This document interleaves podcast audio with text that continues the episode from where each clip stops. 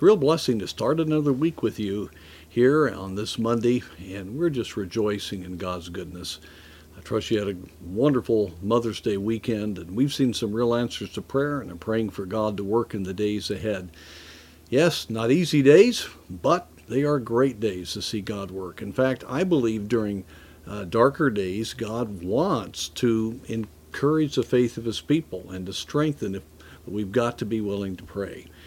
And we can pray knowing that God has already done a work. When we just think of our salvation, when we think of uh, all that has transpired in our lives. I love Colossians 1, verse 13 who hath delivered us from the power of darkness and hath translated us into the kingdom of his dear Son. I don't know about you, but I've been pretty aware of the kingdom of darkness. It's been pretty obvious that uh, Satan is in control, and people that don't know the Lord as Savior, that darkness is in their life. They're cut off from the life of God. And we have been delivered out of that authority of darkness, that power of darkness. And we have been translated or transferred into the kingdom of His dear Son, into the kingdom of Jesus Christ. Real life, real purpose, uh, genuine relationship. That's what God has done for us. And so, my friends, what He did at salvation should be an ongoing reality in our life. That's why it's really foolish for us to get all bent out of shape about the power of darkness.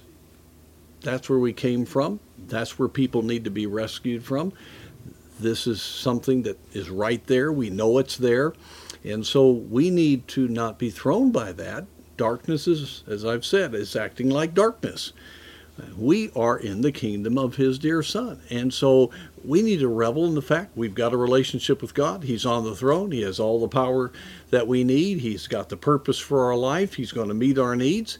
What He's concerned about is that just like we've been rescued, we've got to be rescuing all these dear folks that are still caught in the awful snare of the devil and who are thinking unbiblically, have wrong perspective on their origin, wrong perspective on even the fact that they're not even an eternal soul, and just the hopelessness of this world. We need to see the power of God through us so that they can understand the truth. So, the good news is we've been rescued. And the better news is we get the chance to be on the behalf of God, a rescuer of others, with that th- power and authority to see folks brought into a relationship with Jesus Christ.